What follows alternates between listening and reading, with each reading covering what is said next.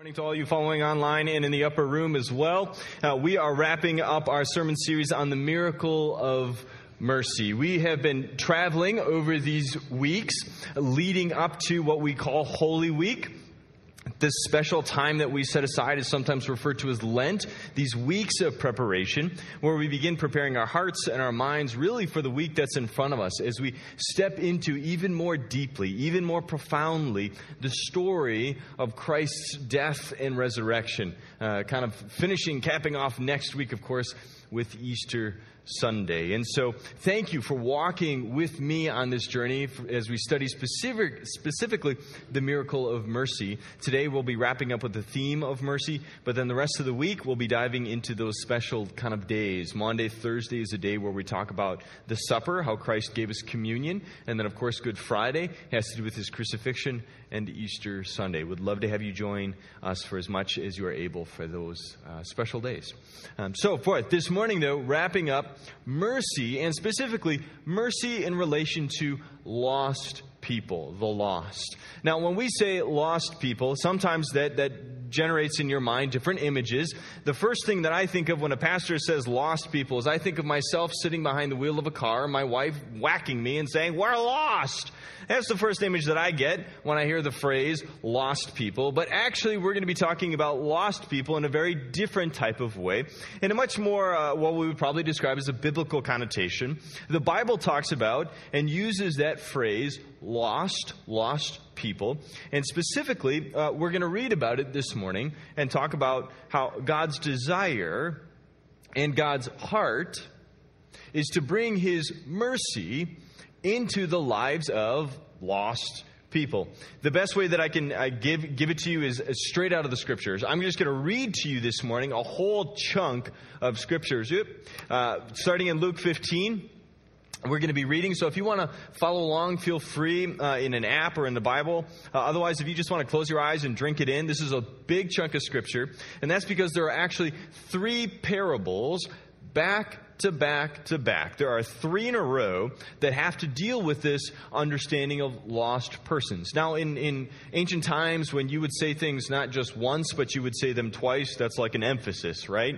Come on, you all do this with your spouse when you're talking and having arguments. You don't just say it once. You say it more than once, right? You say it at least twice. And if you really want to get your point across, you say it three times, right? Am I the only one who does that? Maybe. The upper room's all like, yes. Down here, we're like, uh, I'm not so sure. All right, well, Jesus here is giving it to us three times, trying to bring a measure of emphasis to the importance of the topic at hand. So here you go, starting in Luke chapter 15. Tax collectors and other notorious sinners often came to listen to Jesus teach. This made the Pharisees and the teachers of the religious law complain because he was associating with such sinful people, even eating with them. So Jesus told them this story. If a man has a hundred sheep and one of them gets lost, what will he do? Won't he leave the 99 others in the wilderness and go to search for the one that is lost until he finds it? And when he has found it, he will joyfully carry it back home on his shoulders. When he arrives, he will call together his friends and neighbors, saying, Rejoice with me, because I have found my lost sheep. In the same way, there is more joy in heaven over one lost sinner who repents and returns to God than over 99 others who are righteous and have not strayed away. Or suppose a woman has 10 silver coins and loses one, won't she light a lamp and sweep the entire house and search carefully until she finds it? And when she finds it, she will call in her friends and her neighbors and say, Rejoice with me, because I have found my lost coin. In the same way, there is joy in the presence of God's angels when even one sinner repents. To illustrate the point even further, Jesus told them this story. A man had two sons. The younger told his father, I want my share of the inheritance and estate now, before you die. So his father agreed to divide his wealth between his sons. A few days later, this younger son packed up all of his belongings and moved to a distant land. There he wasted all his money in wild and extravagant living. About the time his money ran out, a great famine came over the land, and he began to starve. He persuaded a local farmer to hire him, and the man sent him into the fields to feed the pigs. The young man became so hungry that even pods he was feeding the pigs started to look good to him. But no one gave him anything. When he finally came to his senses, he said to himself, At home, even the hired servants have enough food to spare. And here I'm dying of hunger. I will go home.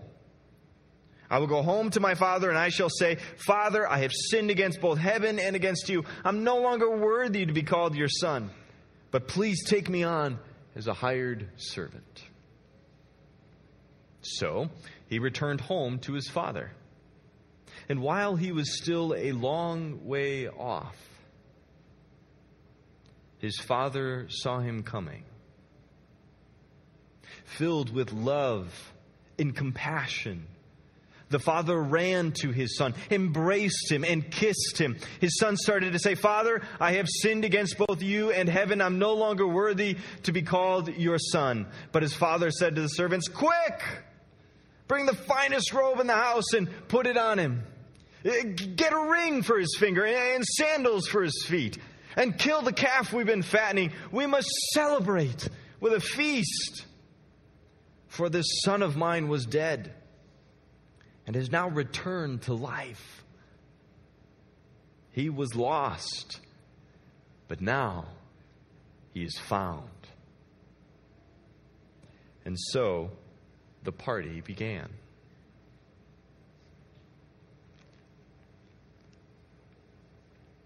How many of you have heard at least one of those stories or parables from Jesus before?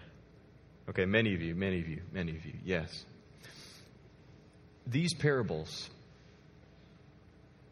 seek to convey, seek to give word pictures to God's own heart in relation to people who have wandered and become lost in relation to Him. These stories, the reason that he brings three back to back to back, the reason that they're rich, did you know how detailed they were? I mean, rich in detail. These aren't just like quips or little sayings, these are stories, parables that help convey the depth to which God desires to be reconciled with lost and hurting people. Sometimes people say the Bible is old and, and, not relevant. I think they're crazy for when you say that. But to help illustrate the point, even so, if a parable from Jesus didn't quite connect with you, let me give you a parallel. Okay, let me tell you another story. I'm going to tell you the story, the parallel of the lost kid. I want you to step back into the 90s with me. There was this beautiful young family in the 90s. And that young family was healthy and fun and vibrant and had good relationship. And as part of what it meant to be family, that young family liked to celebrate and enjoy outings and do things together. And just as today is Palm Sunday, and on Palm Sunday long ago, Christ paraded into Jerusalem on a donkey, this young family would love to attend parades as well. Parades are fun, right? I mean, come on, parades are cool. There's like music and noise and excitement. And if you're a kid, there's candy, right? I mean, that's the way these things work. So you want to go to that parade. So back in the 90s, there was one particular young family that went to a July 4th parade. And there they are carrying their plaid folding chairs. Y'all know the ones I'm talking about? You got them hanging in the garage right now? Yeah, the plaid ones that are like silver. And they would put them out and they would sit as a family and they would watch and enjoy the parade, the 4th of July parade with the music and the noise, and did I mention the candy? The parade is going by. It's a marvelous July 4th celebration. And as the parade is just concluding, as the parade is finishing up, as its last kind of floats are going by, the, the family starts to collect their things and get ready to leave. So, okay, kids, come on, get your stuff, grab your, you know, grab your little baggies, get your candy, get your folding chairs. And so the family starts to do so, starts to get up. And, and the middle son, the, the handsome devil right there, in, in this experience, looks out and notices there's still more candy to be had. And so, even though his family has begun the process of packing up, gathering your things, he notices the candy and it calls to him. It, it woos him. The biblical word for this is temptation. It tempts him. And so, in his broken nature, rather than listening and, and staying close to his family, he figured and he could be really quick if he went off and quick snatched up that candy. And so the young boy walks away from the safety and security of his family, goes off into the crowd, headed towards that piece of candy lying in the street.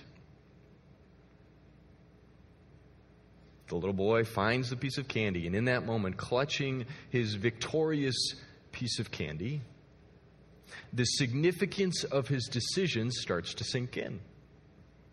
How true. How often do we make a decision going after something we want, and then only later do we realize the significant nature of that decision, that that decision sometimes removes us from the safety, the security, and the love and the affection of those around us. This little boy had put distance between him and his parents. He had put distance because he had chased after that thing he thought he wanted. And now he's standing there holding the piece of candy and realizing, oh my gosh, the only thing that I want in this world is to be back with mom and dad. But where are they? I don't see them. I'm only this tall. Everybody else is this tall. The little boy gets confused. The little boy starts feeling nervous. The little boy starts looking around and he can't find mom and dad, and so he begins to wander even more. Going off into the crowd, looking confused, direction totally gone. He gets worse and worse, more and more confused, more and more lost. To a point where he does what every young boy does in that moment when he is lost. He sat his butt down on the curb and he began to cry little boy began to cry because his one foolish decision had taken him so far from his mom and dad. And he was lost, and he was confused, and he was hurting, and he was alone, and he was scared. And he had no hope. Where were mom and dad? I can't find them. Now, mom and dad, as you can imagine, noticing that one of their children are missing, they too start feeling confused and scared. In a very short time, mom is ready to call out the National Guard. And dad has methodically walked up and down and interviewed every person within a block. Where's my son? Where's my child? Where, where could they be? Where have they gone? Where have they wandered off to? Can you imagine the measure of those parents' hearts in that moment?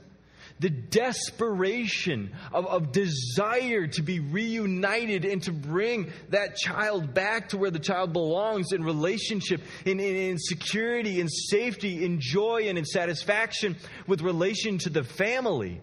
And yet the boy has wandered off. Can you imagine the parent's heart in that moment? Where is my son? And the depth of longing to be reunited with him.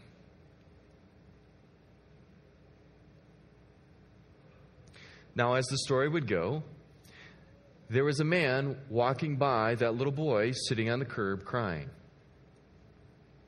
The man noticed the young boy and approached the young boy. And upon pr- approaching the young boy, actually realized he knew that young boy. He knew that boy and his family and the parents. And in knowing that young boy, And in knowing the parents, he knew the parents' heart to be reconciled to the child, and he knew the young boy certainly needed it. And so he approached the young boy, he got down close, and he said, Andrew, I'm Ted. Okay. I'm a friend of your parents.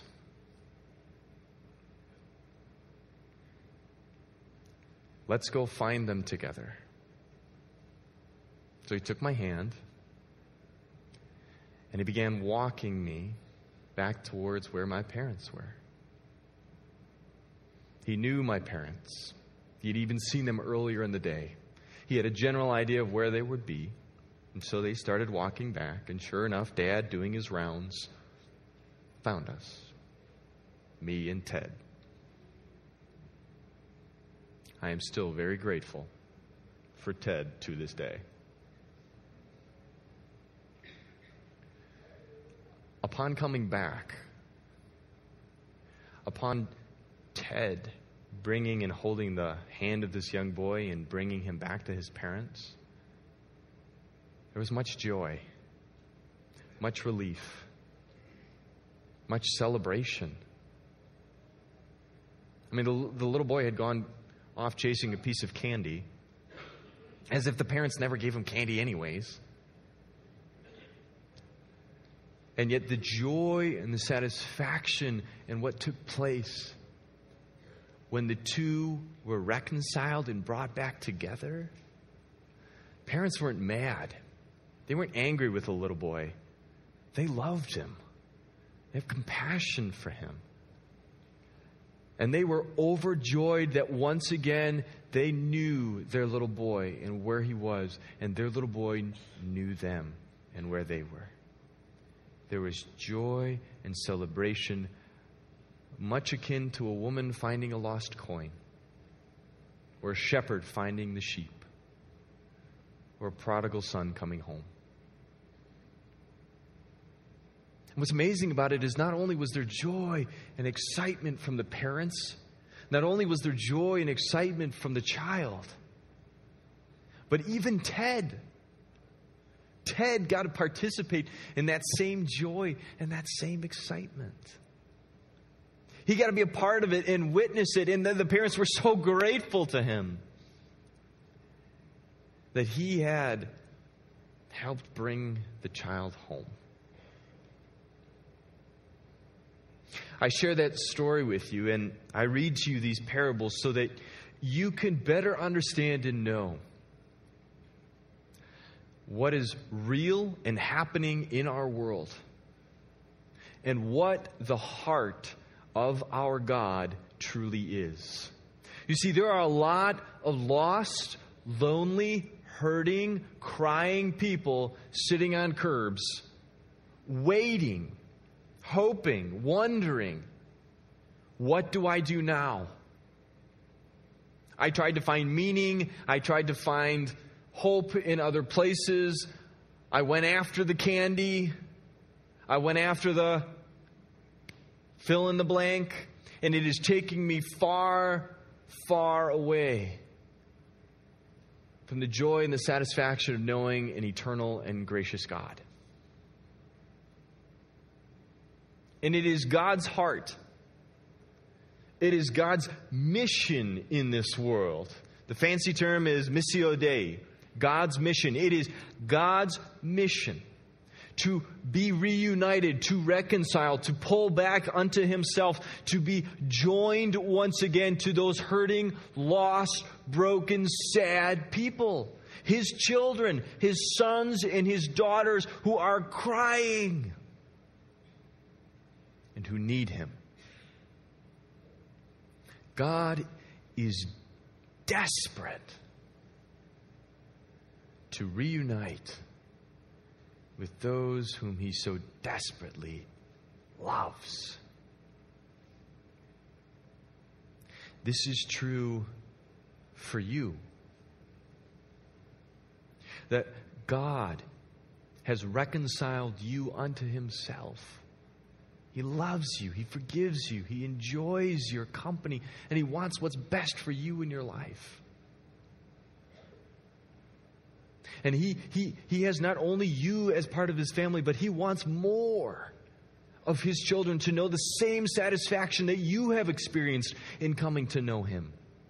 He wants more children out there sitting and crying to experience the joy that you have experienced in knowing God loves you and forgives you.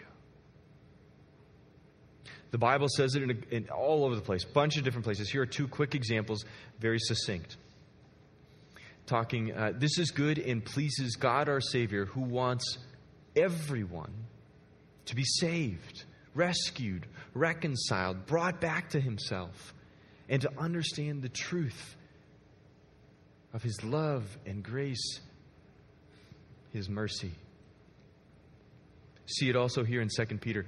The Lord isn't really being slow about his promise as some people think. Some people get worked up because it's like, where is God? How come he hasn't come back yet? What is going on here? The Bible says, my gosh, no, no, no, no. God is being patient for your sake and for the sake of others who have yet to know his love, his grace, and mercy, and to be brought back into the fold of his family. He does not want anyone to be destroyed, but wants everyone to repent. Repent means to turn back. As we are walking away, as we are chasing after the piece of candy, he wants people to stop, turn around, and be brought back unto himself. It is God's heart and God's mission to reconcile and bring his mercy and love into the lives of lost people. We as Christ Church, as a church community and as a fellowship of believers, seek to emulate and be like Christ. We seek to be the people God wants to be. And since that is God's mission in the world, it is our, also our invitation to participate in His mission. It is our mission now. As it is God's mission, so too for us. We have the privilege of being Ted. You get to be Ted, who walks by and notices a hurting person and draws close to them and invites them to, to, to walk with you so as to find what they truly need, find the God whom they need. It is our responsibility, it is our joy to work towards becoming a place and a people who follow after Christ and partner with Him in His divine hope and mission. We say it a little bit different, but it's the same heartbeat. We are a church body that elevates Christ, that lifts lives, that picks them up off the ground and brings them to a place where they can know and experience and be reconciled to God. That's why we're a place for those who aren't here yet, because there are people out there sitting and crying and hurting, and they need to be reconciled to their loving, merciful God. And He is desperate to do so. The way this happens is in a couple different fashions, but more specifically, the way, the how behind this reconciliation, our role in this, as the TEDs, our role happens both personally and corporately, and it happens both through attraction and incarnation. What do I mean by that? Personally, you will have personal opportunities to attract people into your life. As you begin to live like Christ, live according to his principles, Christ says, You are the light of the world, you are the salt of the earth. People will notice you and notice the difference that your life makes. And they will come to you and say, What makes you different? What makes you tick? How can you have hope in that situation? How can you have joy in that situation? How can you have that perspective even now? And that provides an opportunity for you to begin walking with them back to the living God, pointing them to the living God. This happens corporately as we attract people by the way that we as a community work, live, and serve one another, by the way we interact with one another, the way the atrium feels. Do you feel the joy and the hope? I do. Every Sunday I walk in here, I love spending time with you because I know that it begins to embody the kingdom of heaven, and others out there will be attracted. They will want to be a part of that kingdom too. And so we continue as a church body to exhibit that as well. We attract people not because of ourselves, but because of Christ in and through us. Just as we attract people, so too we are sent out to people. We are sent to go to people personally, your coworkers, your family members, your relationships. Open up your cell phone and start looking and praying and thinking about who are the broken, hurting, lost people that you have the opportunity to speak into their lives, to take them by the hand and say, hey, let me tell you more about the God who's made a difference in my life. Let me tell you a God story of what God's done in and through me. We do this corporately as well. We don't just sit around here hanging out. I'm sending you out as a pastor of this church. I am sending you, empowering you to step out into the lives of other people as representatives of Christ's church and as of representatives of the kingdom of heaven, as ambassadors, as the scriptures would say, of Christ himself. You are being sent out to engage with broken and hurting people. My goodness, do you know what next Sunday is? What's next Sunday? It's Easter. You know what that means? Oh, people be begging and waiting and hoping that you're going to ask them to come to Easter. There are hurting people out there that are wanting you to extend the invitation in a non awkward way of just saying, hey, next week's Easter. You got plans? Coming to church? You want to come with me? I'll pick you up. We can have coffee and hang out in the upstairs weirded out by being there in person. My gosh, we've got like this balcony thing, we've got this online thing. But it's Easter. You should totally reconnect with the church because it's Easter. I am sending you out. We are sending you out as a church body. Those sitting beside you are sending you out to engage with hurting people and extend the invitation to be a part of what God is doing here at Christ Church. The reason and the way in which this works on an even more, one more step practically, is that you, in those opportunities, will get chances to tell people about God. What God has done in your life and what God has done in the lives of others. And then you simply invite them into spaces where they're going to hear more God stories. Like, that's basically what we do at church. We talk about the God story. And you get to hear the stories of those around you. That's why the atrium is so important. That's why we're building an even bigger atrium. Is because that is where God's work is shared and the stories are shared about God's activity in this world.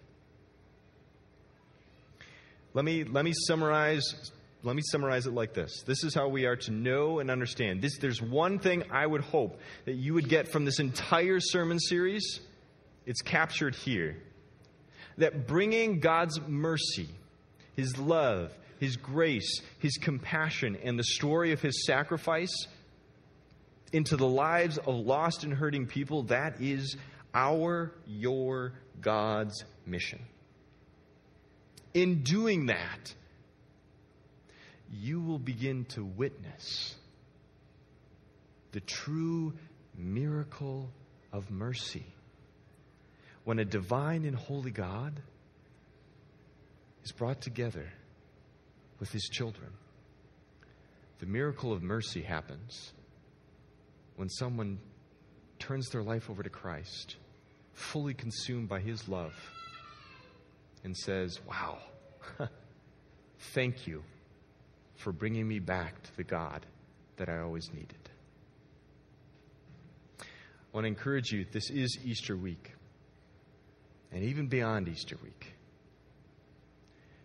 See and look for how you can bring mercy, God's mercy, into the lives of the lost.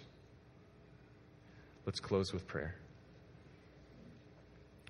Gracious God, we give thanks that you have reconciled with us. That in your compassion and in your love, in your desire so deep and so desperate, you would send your Son into this world, the person of Christ, to reconcile us unto yourself, to bring us back home, to rescue us lost sheep. Forgive us for when we chase after the candy, the moments in our lives that take us away from you, and instead always call us back. We ask that you would give us now boldness and courage to step into the lives of others who are lost and wandering, to take them by the hand and bring them back unto you to share our God stories of what you've done in our lives, the lives of those around us. Give us the courage and the words to invite someone to step into spaces and places where they too can experience more of your stories. Gracious God, give us the privilege of being a part of and witnessing the miracle of your mercy made real in the lives of hurting, lost people. We ask this because we ourselves have experienced it. Thank you. It's in Jesus' name we pray. Amen. Now, that first Palm Sunday was a bit of a, a, lots of joy and lots of celebration. You notice that the parables always end with joy and celebration. The parallel story of the lost kid ended with some joy and celebration as God's mercy is made real, as people begin to